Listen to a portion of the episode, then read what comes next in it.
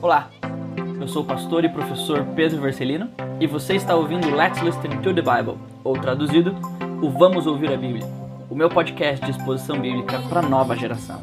Aqui eu tento ajudar você a ouvir as Escrituras de uma forma que realmente faça sentido. Então, vamos lá para mais uma exposição.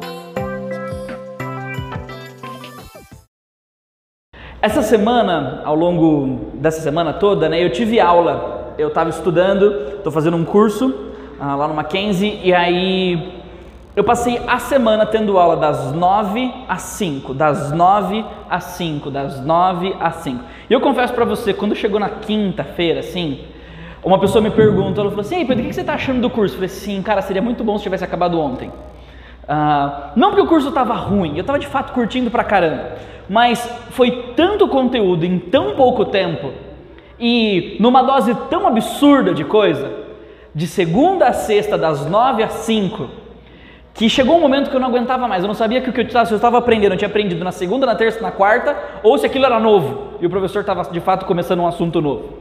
Foi para mim assim muito bom. Eu aprendi muita coisa nova, mas confesso, foi cansativo. Mas eu percebi uma coisa ao longo dessa semana de aulas. Eu percebi que se eu não aprender de fato a resumir as coisas, e a criar um mecanismo no qual eu pego aquilo que eu estou aprendendo, sintetizo de uma forma mais simples e melhor, eu de forma alguma absorveria tudo aquilo que eu estava aprendendo. Eu não sei você, mas quando eu tenho que fazer resenha de livro ou alguma, algum artigo do, acadêmico que tenho que ler lá no, no curso, se eu não pegar no final depois, sentar e anotar talvez no artigo que eu li ou em algum lugar, isso é o que o texto está dizendo, esses são os pontos dele, isso é o que ele não está dizendo, eu posso passar uns dois, três dias, eu não faço ideia mais do que eu li. Se eu não aprender a resumir as coisas, eu confesso para você, eu acho que eu não aprendi nada sobre aquilo. Mas normalmente é assim que a nossa vida funciona. Talvez isso não funcione somente na academia, ou não funcione somente no seu tempo na faculdade ou no colégio. Se você não tornar as coisas simples e diretas, fica difícil de fazer com que elas aconteçam. Pensa que, por exemplo, a sua mãe deixou uma lista de tarefas para você cumprir enquanto ela saiu. Se a lista de tarefas for grande demais e complexa demais, o que acontece com você? Você ou não chega ao final dela, ou você não entende ela, ou você não faz porque você simplesmente não teve tempo de fazer tudo aquilo que você recebeu como tarefa. No trabalho funciona assim. Se, por exemplo, você tem uma grande lista de trabalhos para realizar no seu emprego, no seu estágio, se a lista é grande demais ou se ela é confusa demais, você não consegue levá-la até o fim. É por isso que, em certo sentido, resumos são bons. Quando pessoas resumem para nós as coisas, fica mais fácil de entender as coisas. Com o Senhor Jesus não é diferente. O Senhor Jesus ele sabia também que de fato resumir as coisas e ensinar diretamente algumas coisas faz total diferença. E é por isso que ao longo dessa série que nós temos estudado sobre o que significa seguir Jesus no nosso mundo, nós temos visto coisas que Jesus fez, pessoas que Jesus chamou, desafios que Jesus trouxe, mas a partir de hoje eu quero começar a focar com você em coisas que Jesus disse, coisas que Jesus ensinou aos seus discípulos sobre o que significa ser um seguidor no mundo. Nós vimos que ser discípulo de Jesus tem a ver com ser chamado por Jesus. Ele nos chama e ele nos dá uma missão. E esse chamado envolve sair de dentro da multidão e se tornar alguém que é devoto a Ele, alguém que está intimamente conectado com Ele. Nós vimos também que isso inclui partilhar da sua missão. Ele quer nos fazer pescadores de homens, porque Ele é aquele que veio para salvar os homens. Nós vimos também que ser discípulo de Jesus, em certo sentido, envolve uma mudança nas nossas prioridades. A nossa resposta ao chamado de Jesus não pode ser simplesmente uma resposta de empolgação, ou uma resposta de mera hesitação. Ah, não sei, talvez Jesus está pedindo algo grande demais para mim. Não. Quando Jesus pede algo de nós, Ele espera que a gente responda com prontidão. E hoje eu quero mostrar para você, em Mateus capítulo 22, você tem uma Bíblia, abre comigo em Mateus capítulo 22. Se você não tem uma Bíblia, eu vou ler para você, talvez vá aparecer aqui no telão, mas você pode ler com alguém do seu lado aí, Mateus capítulo 22 que quando a questão se torna aquilo que Jesus espera de nós, Ele não espera grandes coisas. Ele de fato ensina sobre a maneira como Ele quer que nós respondamos ao chamado, Ele ensina a maneira como Ele quer que nós vivamos, mas se Jesus precisasse resumir tudo aquilo que Ele espera de nós, ele resume em dois mandamentos, que ele oferece não diretamente para os seus discípulos, mas ele os oferece em resposta para alguns homens que estavam questionando sobre quem ele era, o que ele estava fazendo e o que significava a vida dele. Em Mateus capítulo 22, nós vemos a partir do versículo ah, 34 o seguinte: Ao ouvirem dizer que Jesus havia deixado os saduceus sem resposta, os fariseus se reuniram. Um deles, perito na lei, o pôs à prova com esta pergunta: Mestre, qual é o maior mandamento da lei? Respondeu o Senhor Jesus: Ame o Senhor com todo o seu coração, de toda a sua alma e de todo o seu entendimento. Este é o primeiro e o maior mandamento. E este é o segundo e semelhante a ele: ame o seu próximo como a si mesmo. E destes dois mandamentos dependem toda a lei e todos os profetas. O que Jesus traz para esses dois rapazes aqui, ou para esses dois grupos, os fariseus e os saduceus, em certo sentido é aquilo que motiva e movimenta a vida de Jesus. Jesus ele está aqui diante do templo, junto com os líderes religiosos daquela época. Os saduceus eram os, talvez os mais importantes, os mais políticos. Os fariseus eram os mais envolvidos com a religião, com o templo, com a lei, com a obediência a Deus. E esses dois grupos estavam querendo pegar Jesus, embora eles não se gostassem, você conhece muito bem aquela expressão que diz: o inimigo do meu inimigo é meu amigo. Então, esses grupos, eles de certa forma se juntam e eles ambos tentam pegar Jesus numa contradição. Por quê? Porque Jesus está crescendo em popularidade aqui. Ele está ficando famoso, as pessoas estão ouvindo os ensinos dele e as pessoas estão seguindo a ele, as pessoas estão gostando do que ele faz, do que ele diz, de quem ele é. E agora eles estão aqui tentando trazer dúvidas para Jesus para ver se Jesus vai responder corretamente. E aí eles olham para Jesus e dizem assim: Mestre, qual é o mandamento mais importante da lei? Quando eles falam da lei, eles estão falando do livro de Êxodo, Levítico, Números e Deuteronômio. São 613 mandamentos que existem ali naqueles versículos, desses três livros do Antigo Testamento. E eles olham para Jesus e falam assim: Jesus, qual é o mais importante de todos esses? Nós conhecemos pela história que esses mestres da lei, eles tinham mandamentos que eles consideravam mais importantes e mandamentos menos importantes. Eles faziam essa espécie de ranking do que era mais importante ser obedecido e aquilo que era menos importante ser obedecido. Mas eles não faziam esse tipo de diferenciação. O mais importante a ser seguido. E por mais que pudesse se esperar que de fato Jesus citasse esse que ele cita aqui, que é lá de Deuteronômio capítulo 6, Jesus faz algo aqui totalmente inusitado. Ele traz um segundo mandamento e diz que existe o mais importante, mas o que é mais importante não é somente um, na verdade são dois, que dizem respeito ao nosso relacionamento vertical com Deus e ao nosso relacionamento horizontal com os outros. Por quê? Porque naquela época, os mestres da lei, esses fariseus, eles tornavam a vida religiosa a questão mais importante. Eles não discordariam de Jesus que amar a Deus era a coisa mais importante, mas eles certamente discordariam de Jesus que amar o próximo como a si mesmo é a segunda coisa mais importante. Para eles, talvez, se purificar, obedecer às outras leis, cumprir as dietas religiosas que eles comiam coisas diferentes, vestir-se do jeito certo, todas essas coisas seriam mais importantes do que amar o próximo. Mas Jesus o que ele faz aqui é mostrar para eles qual era a sua filosofia de vida. E ele diz: A minha filosofia de vida é: eu não separo amar a Deus de amar ao próximo.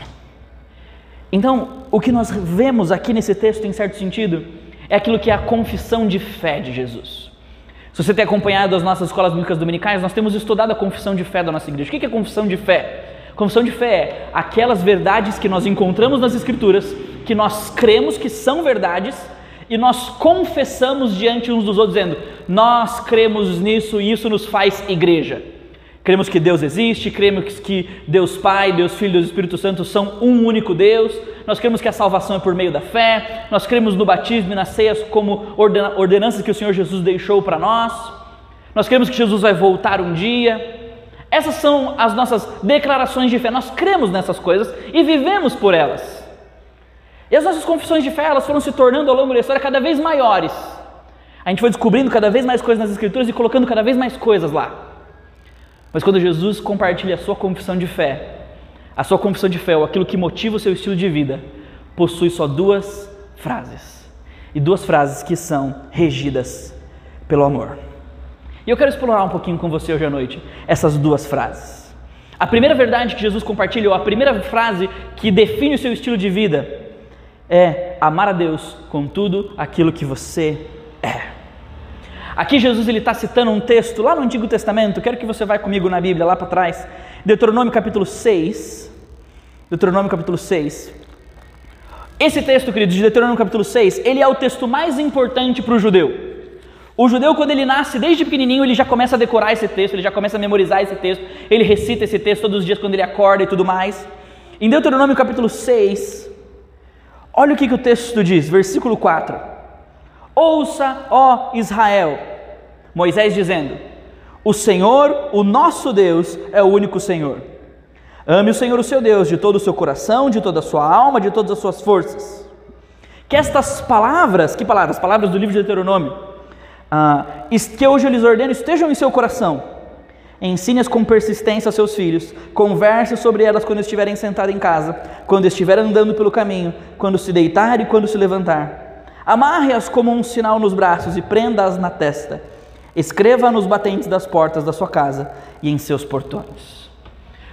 Quando Moisés estava tirando o povo do deserto, ele estava mostrando para o povo o seguinte: gente, deixa eu dizer uma coisa para vocês. Agora que nós somos povo escolhido de Deus, que Deus nos salvou, nos livrou daquelas pessoas maldosas do Egito, a gente tem uma obrigação na vida, e a obrigação é tornar Deus a pessoa mais importante da nossa vida. Isso significa amar a Deus com todo o nosso coração, todas as nossas forças, toda a nossa mente, todo o nosso entendimento. E aqui, quando Jesus cita Deuteronômio, quando Moisés ensina isso, ele não está dividindo o homem em corpo, alma e espírito, ou parte material e parte material. Não, não é essa a preocupação de Jesus nem de Moisés aqui. A preocupação é dizer o seguinte: se você quer viver de acordo com o que Deus espera de você, baseado no que Deus fez por você, ame a Deus com tudo aquilo que você tem, com tudo aquilo que você é. Por isso que ele usa coração, mente, forças, ou seja, com aquilo que você pensa, com aquilo que você sente, com aquilo que você faz. É inseparável o que eu sinto por Deus, daquilo que eu creio a respeito de Deus e do que eu faço baseado naquilo que eu sinto e no que eu creio.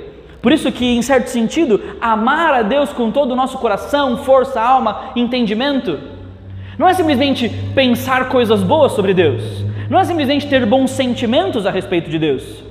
Vai além do que isso, é viver uma vida que em tudo que faz, em todas as circunstâncias, considera Deus como a coisa mais importante. Leva a vida diante de Deus como a, situação, como a coisa que é mais importante de ser considerada. E esse tipo de amor, em certo sentido, ele resulta em obediência a Deus. Porque se você olhar aqui em Deuteronômio, ele vai dizer o seguinte: amem o seu Deus com tudo que você é, com tudo que você tem, e isso implica em obediência. Olha o que ele diz: que todas estas palavras que hoje eu lhes ordeno estejam em seu coração. E aqui, gente, lembra? Para essas pessoas, crer em algo não é simplesmente aquilo que nós fazemos hoje. Nós separamos aquilo que nós cremos daquilo que nós fazemos. Isso é comum para a nossa cultura. Nós podemos crer em algo e não viver baseado no que nós cremos. Para essas pessoas, isso é indivisível. Aquilo que você crê molda a sua vida. Aquilo que você pensa conduz as suas escolhas, decisões, ações e tudo mais. Então, em certo sentido, o que o Senhor Jesus está dizendo para essas pessoas é o seguinte: você quer saber qual é a coisa mais importante que a lei ensina? A coisa mais importante que a lei ensina é que Deus é a coisa mais importante. A coisa mais importante que o Antigo Testamento ensina é que Deus precisa ser a prioridade de toda a nossa vida. Não existe lugar na vida cristã ou nesse discipulado, nessa caminhada com Jesus, para os meus sonhos para os meus desejos, para as minhas vontades. Isso não significa que a vida cristã é uma vida chata, uma vida onde eu não tenho o que eu quero, uma vida onde eu não posso planejar nada. Não. Mas isso significa que aquilo que é bom para mim, no final, é aquilo que Deus tem para mim, é aquilo que Deus quer para mim, é aquilo que Deus separou para mim. Porque amar a Deus, gente, é mais do que simplesmente fazer coisas para Deus. Amar a Deus, de acordo com como Jesus ensina aqui, é em certo sentido obedecer a Deus. Jesus ensinou isso. Quem tem os meus mandamentos e os guarda, este é o que me ama. E este será amado pelo meu Pai. quando tudo que a gente tem, se tudo for tirado de nós, e a gente só tiver Deus sobrando conosco, então a gente não vai sentir falta de nada, porque então Deus, se Ele é a única coisa que nós temos, Ele é tudo aquilo que a gente precisa.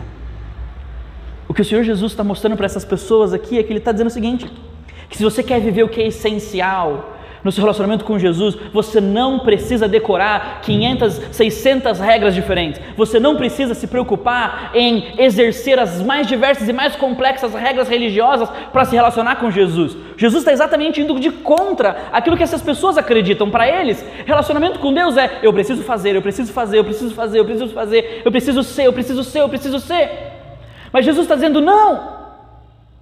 A coisa mais importante é onde o seu coração está. Porque o seu coração está voltado para Deus, fazer coisas para Deus, ser algo diante de Deus, é resultado e não causa. Quando a gente ama a Deus com todas as nossas forças, com tudo aquilo que a gente tem, quando o nosso coração não está dividido com nenhum outro amor no mundo, então a gente não tem a nossa atenção dividida com mais ninguém no mundo. E a nossa vida ela é moldada e direcionada pelo próprio Deus um homem muito importante na história, você deve ter ouvido falar dele na sua aula de filosofia, chamado Agostinho. Para os irmãos de tradição católica, Santo Agostinho. Uma vez ele estava ensinando sobre o livro de 1 João, ele estava falando no capítulo 4, lá em 1 João, sobre o amor de Deus e tudo mais, que quem conhece a Deus ama e tal. E Agostinho disse uma coisa quando ele estava pregando. Ele disse o seguinte: ame a Deus e faça o que você quiser. Agora pensa o quão libertino Agostinho soa para nós. Como assim eu posso fazer o que eu quiser? Mas veja, Agostinho, antes de dizer faça o que ele quiser, ele diz o seguinte: ame a Deus. E então faça o que você quiser. Sabe por quê? Porque quem ama a Deus só faz o que lhe agrada. Porque quem ama a Deus só escolhe aquilo que Deus escolhe. Quem ama a Deus só anda pelos caminhos que Deus conduz. Só entra pelas portas que Deus abre. Só caminha com as pessoas que Deus escolhe. Quem ama Deus pode fazer o que quiser. Porque quem ama Deus tem o coração direcionado pelo próprio Deus. Em certo sentido, isso implica para nós então que quando nós tomamos decisões erradas na vida, quando nós pecamos, quando nós escolhemos aquilo que não é o que Deus escolheria para nós ou não faz parte da sua vontade, que Ele deixou claro na Sua palavra, esse não é um problema simplesmente de desvio moral, de que eu não aprendi a seguir as regras do cristianismo. Não. Porque o que Jesus está falando é exatamente sobre isso. Não é sobre as regras do cristianismo, é sobre o amor a Deus. Quando a gente toma decisões contrárias ao plano de Deus, o que aconteceu em primeiro lugar foi que a gente amou qualquer outra coisa mais do que a gente amou o nosso Deus. Quando você escolhe ser satisfeito nos seus prazeres, sejam eles sexuais, físicos, emocionais, mais do que qualquer outra coisa, e você vai contra aquilo que o próprio Deus disse que Ele espera de você, o seu problema principal não é que você, em certo sentido, simplesmente quis ser satisfeito nos seus desejos, não. É que em algum momento você amou mais a si mesmo do que você ama o próprio Deus. Se em algum momento Deus parou de fazer parte das decisões do seu futuro, da sua profissão, da maneira como você planeja a vida, escolhe a vida, não foi porque você decidiu que você tinha sabedoria suficiente para isso e você estava pesando as possibilidades e você tomou uma decisão sensata. Não. Foi porque em algum momento você disse no seu coração: fazer-me feliz é mais importante do que agradar a Deus. Em essência, os nossos problemas morais, os nossos desvios de conduta, não são essencialmente rebeldia, embora a Bíblia vá chamá-lo de rebeldia são falta de amor a Deus. E amor, queridos, na Bíblia não é um sentimento simplesmente fofinho, queridinho que a gente sente e posta, né, Dia dos Namorados, Valentine's Day e tudo mais. A gente não manda corações vermelhos no WhatsApp do céu. A gente não manda um abraço para Deus. Não é isso que amor na Bíblia significa. Amor na Bíblia tem a ver com lealdade. Quem ama, fica junto. Quem ama, persevera. Quando a Bíblia vai falar no Antigo Testamento que Deus escolheu Israel, ela vai dizer que Deus escolheu Israel porque Deus amou Israel.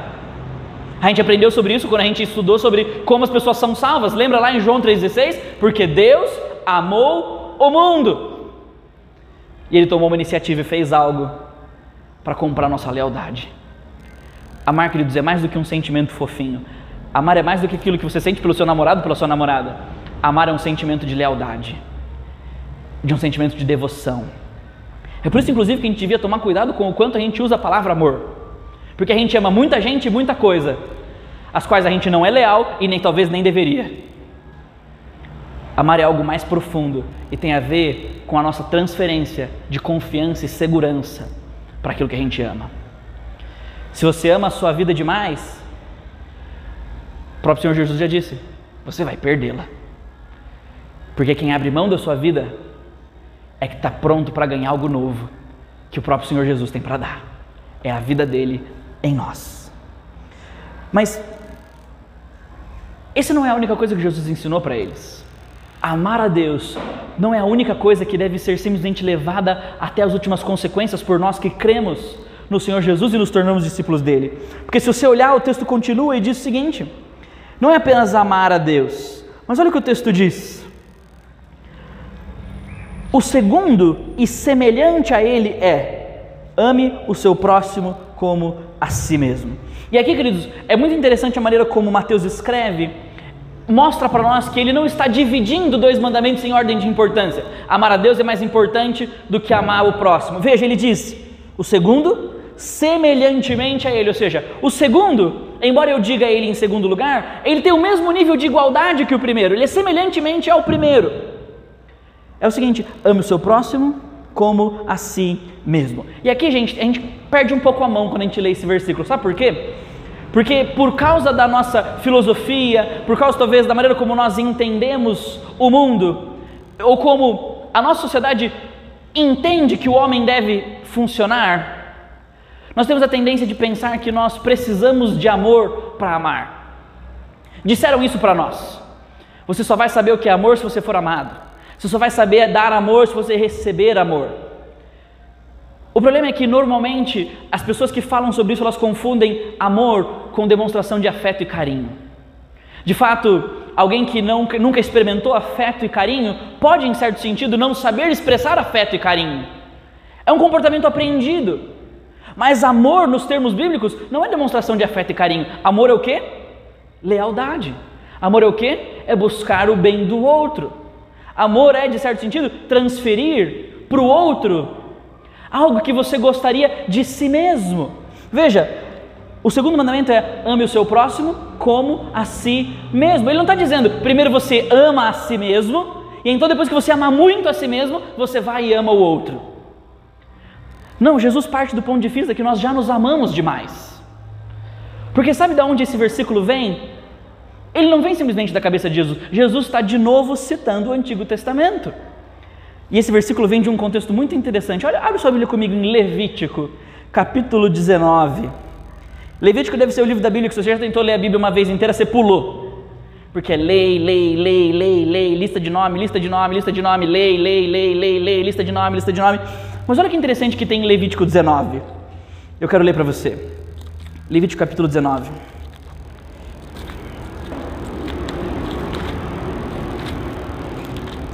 Olha que lista incrível que a gente encontra ali, da onde Jesus está citando este versículo. Eu vou ler desde o versículo 3, tá bom? Levítico 19, desde o 3 até a gente chegar no 19. Olha o que o texto diz: Respeite cada um de vocês a sua mãe e o seu pai e guarde os meus sábados. Eu sou o Senhor, o Deus de vocês. Não se voltem para os ídolos, nem façam para si deuses de metais. Eu sou o Senhor, o Deus de vocês. Quando vocês oferecerem um sacrifício de comunhão ao Senhor, ofereçam-no de modo que seja aceito em favor de vocês. Terá que ser comido no dia em que, for que oferecerem ou no dia seguinte. O que sobrar até o terceiro dia será queimado. Se alguma coisa foi comida no terceiro dia, estará estragada e não será aceita. Quem a comer sofrerá as consequências da sua iniquidade, porque profanou o que é santo ao Senhor, será eliminado do meio do seu povo. Quando fizerem colheita da sua terra, não colham até as extremidades da sua lavoura nem ajuntem as espigas caídas da sua colheita. Não passem duas vezes pela sua vinha, nem apanhem as uvas que tiverem caído. Deixem-nas para o necessitado e para o estrangeiro. Eu sou o Senhor de vocês. Não furtem, não mintam, não enganem uns aos outros. Não jurem falsamente pelo meu nome, profanando assim o nome do Senhor Deus. Eu sou o Senhor. Não oprimam nem roubem o seu próximo. Não retenham até amanhã do dia seguinte o pagamento de um diarista. Não amaldiçoem o surdo, nem ponham pedra de tropeço à frente do cego. Olha o que ele diz aqui, que interessante. Não cometam injustiça nem julgamento. Não favoreçam os pobres, nem procurem agradar os grandes, mas julguem o seu próximo com justiça. Não espalhem calúnias entre o seu povo. Não se levante contra a vida do seu próximo. Eu sou o Senhor. Não guardem ódio contra o seu irmão no coração. Antes repreendam com franqueza o seu próximo, para que por causa dele não sofram as consequências de um pecado. Não procurem vingança, nem guardem rancor contra alguém do seu povo. E olha o que ele diz. Mas ao contrário de procurar vingança e rancor, ame cada um o seu próximo como a si mesmo. Eu sou o Senhor. Queridos, percebam, quando Jesus fala sobre amar o próximo como a si mesmo, ele retira esse versículo de um contexto onde Moisés entregou para o povo uma lista de leis que regulavam os relacionamentos entre eles. O que basicamente esse versículo diz é: aquilo que você não gostaria de sofrer do outro, não faça o outro. Mas aquilo que você gostaria de experimentar para você, faça ao outro. Porque quem de nós gostaria de ser furtado, que mentissem para nós, que nos enganassem, que agissem com injustiça conosco, que nos amaldiçoassem, que trapaceassem para conosco, que espalhassem calúnias a nosso respeito? Por que, que nós não gostamos dessas coisas? Nós não gostamos dessas coisas porque nós já nos amamos, nós nos temos em grande estima, nós já pensamos algo positivo às vezes sobre nós, nós já pensamos que nós merecemos coisas. Por que você fica chateado quando alguém prejudica você, quando alguém mente para você, quando alguém passa a perna em você? Que sentimentos vêm à sua cabeça? Você pensa o seguinte: essa pessoa não tinha o direito de fazer isso, eu não mereço passar por isso, isso é injusto para comigo. Embora moralidade, padrões morais sejam transcendentes a nós, porque se eles forem intrínsecos a nós, a gente tem um problema, porque cada um vai ter uma diferente. O que é justo e correto para mim não pode ser justo e correto para você. E qual é o problema? A gente entra em conflito. Por isso que moralidade tem que ser algo externo.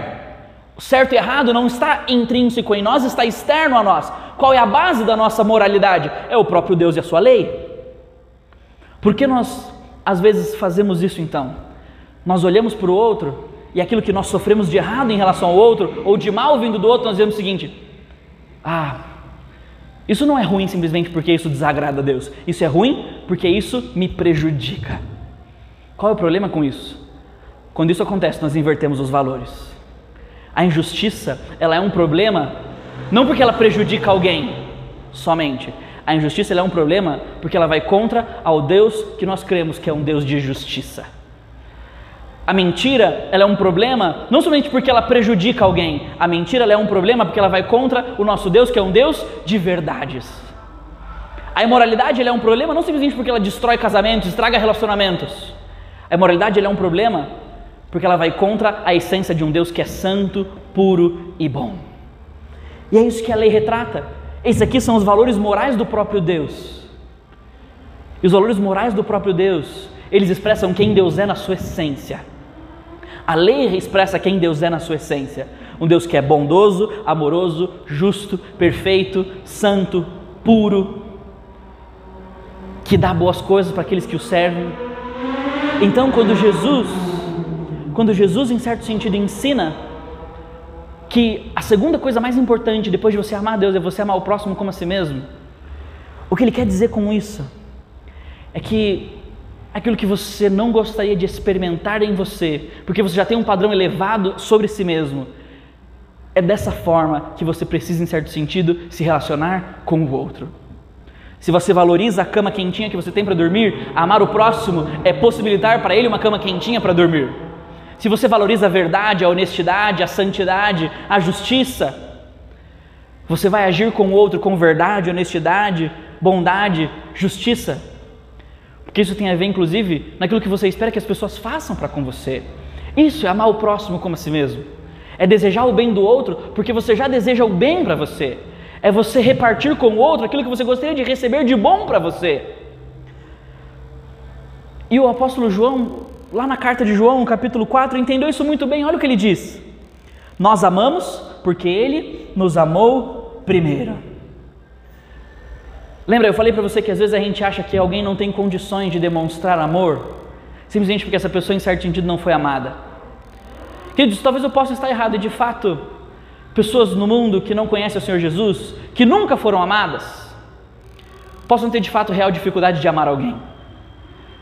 Mas o crente nunca pode ter real dificuldade de amar alguém, porque ele foi amado pelo seu Deus. E o seu Deus derramou a sua vida por ele. E o seu Deus entregou-se a si mesmo por ele. E o seu Deus cuida dele. Por isso, olha o que o versículo 20 de 1 João 4 diz: Se alguém afirmar, eu amo a Deus, mas odiar o seu irmão, é mentiroso, pois quem não ama seu irmão a quem vê, não pode amar a Deus a quem não vê. Ele nos deu este mandamento: quem ama Deus, ame também a seu irmão. Veja, João parece que ele devia estar tá lembrando daquilo que ele ouviu Jesus dizer aqui, e ele escreveu para outras pessoas o seguinte: gente, você quer provar que você ama Deus? Quer demonstrar que você de fato entendeu quem Deus é e você colocou toda a sua vida reorganizada em afeto ao seu Deus e você é leal a Ele? Isso só vai ser verdade se isso for experimentado e demonstrado no seu relacionamento com as pessoas à sua volta.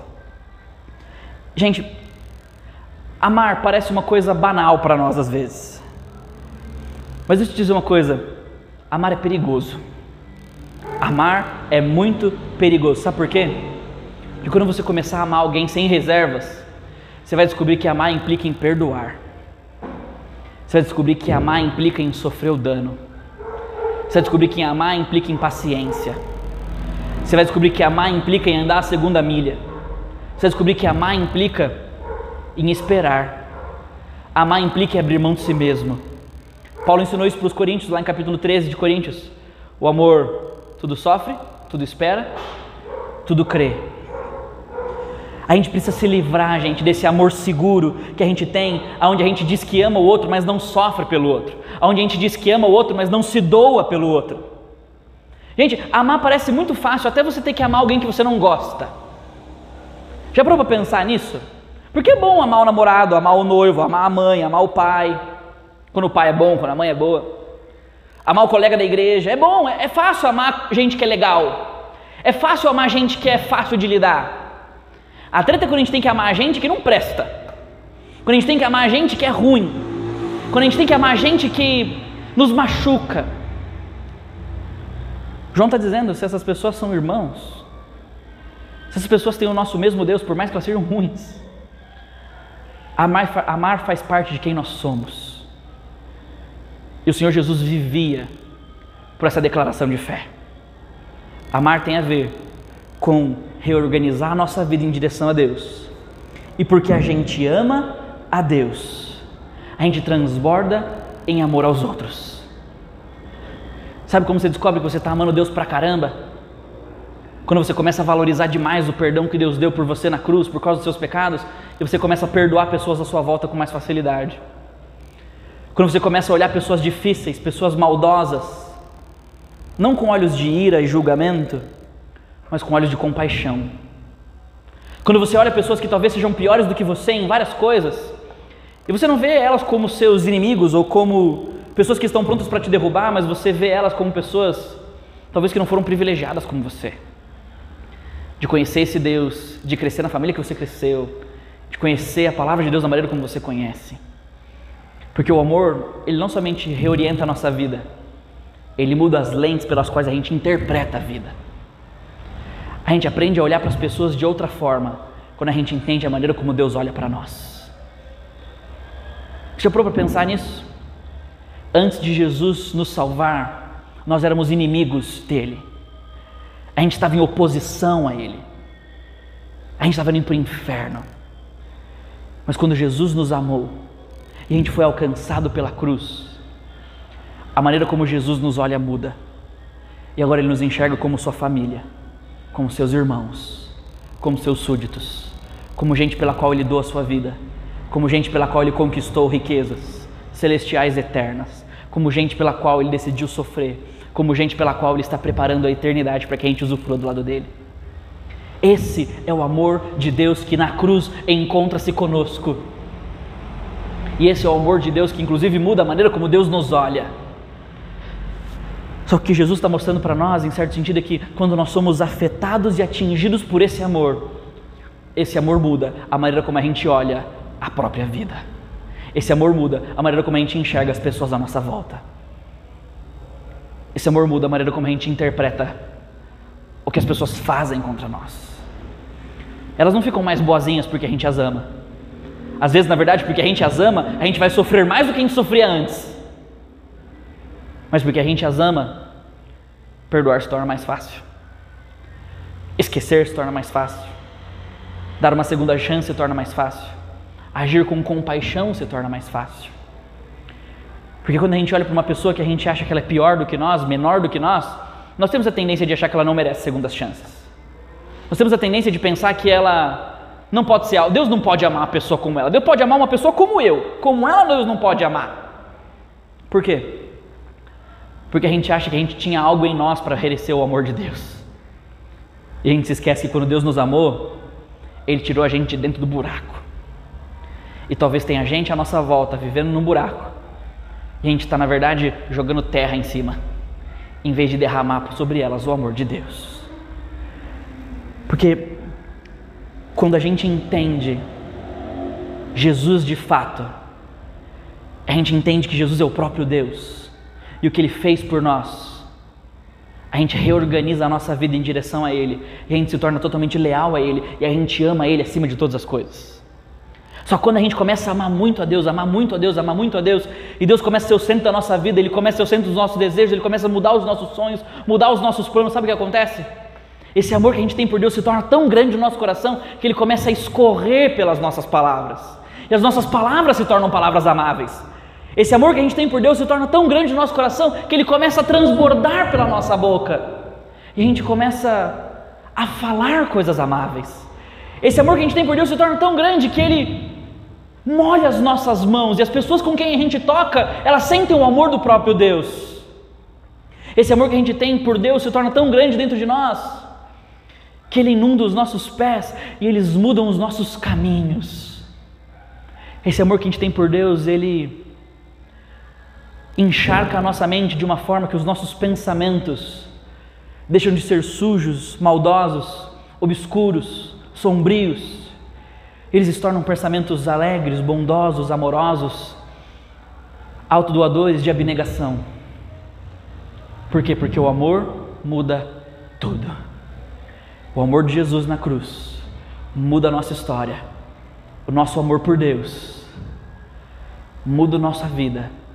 O nosso amor pelos outros reorganiza a nossa existência de uma forma que a gente vive porque é amado e porque é amado vive para amar. A gente vive porque é amado e porque a gente é amado, a gente então passa a viver simplesmente para amar.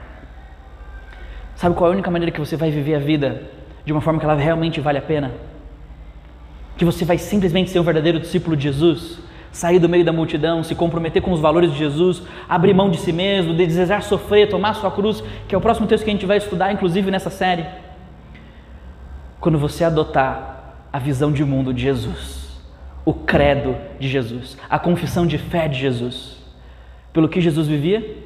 Jesus vivia pelo amor a Deus e pelo amor ao próximo. Pelo que Jesus nos chama para viver? Pelo amor a Deus e pelo amor ao próximo. Porque o versículo 40 ali de Mateus 22 vai dizer o seguinte: Nisso se resume toda a lei e os profetas.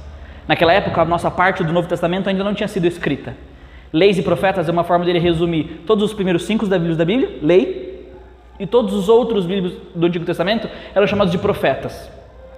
Jesus está dizendo: sabe sobre o que todo o Antigo Testamento fala?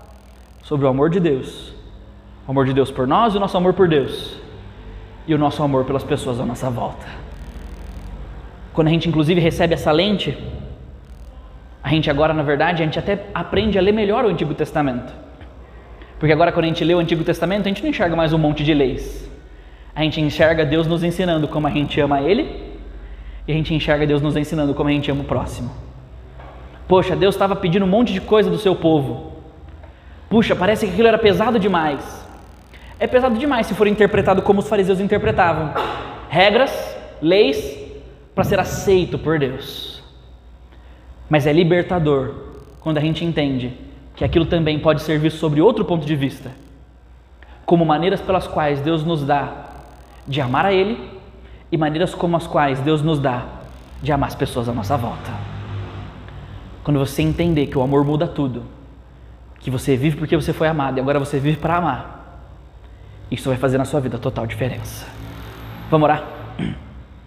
Pai, quero pedir por cada um dos meus amigos e irmãos hoje aqui, que o Senhor nos ajude a entender que nós fomos amados pelo Senhor na cruz, que o amor do Senhor na cruz por nós muda a nossa história, transforma a nossa vida. O amor do Senhor, quando nos encontra e nos alcança, ele reorganiza a nossa existência, ele nos ensina a enxergar a vida de outra forma, ele nos ensina a amar as pessoas de uma forma que a gente não sabia fazer antes. O próprio Senhor Jesus é o exemplo alto, alto do nosso amor. E o próprio Senhor Jesus é a fonte do nosso amor. Pai, ajuda cada um de nós aqui a amar o Senhor com toda a nossa vida, com todo o nosso ser, com todo o nosso coração, a reorganizar a nossa existência, a reorganizar a nossa mente, a reorganizar os nossos caminhos, a reorganizar a nossa fé em torno do Senhor, ao ponto de amar o Senhor acima de todas as coisas. Para que a gente possa, em certo sentido, desejar o Senhor e porque a gente deseja muito o Senhor e a nossa vida está voltada para o Senhor, o amor que a gente tem pelo Senhor transborda e toca as pessoas à nossa volta. Ajuda Deus a gente a amar as pessoas à nossa volta com o mesmo amor que a gente recebeu do Senhor. Que esse sentimento que nós temos de que nós somos amados pelo Senhor, cuidados pelo Senhor, que o Senhor se dirige a nós, que a gente possa pegar esse amor que a gente recebe do Senhor e a gente possa depositar sobre a vida das pessoas à nossa volta. Que a gente possa olhar com elas com um olhar de misericórdia, não de julgamento com desejo de perdoar e não de punir, com desejo de compartilhar e não de resistir. Em nome de Jesus. Amém. Você ouviu mais uma exposição bíblica e eu espero que ela tenha sido bênção e tenha feito sentido para você. Se você não quiser perder nada daquilo que chega por aqui, não esqueça de ativar as notificações deste podcast e de me seguir no Instagram. Valeu!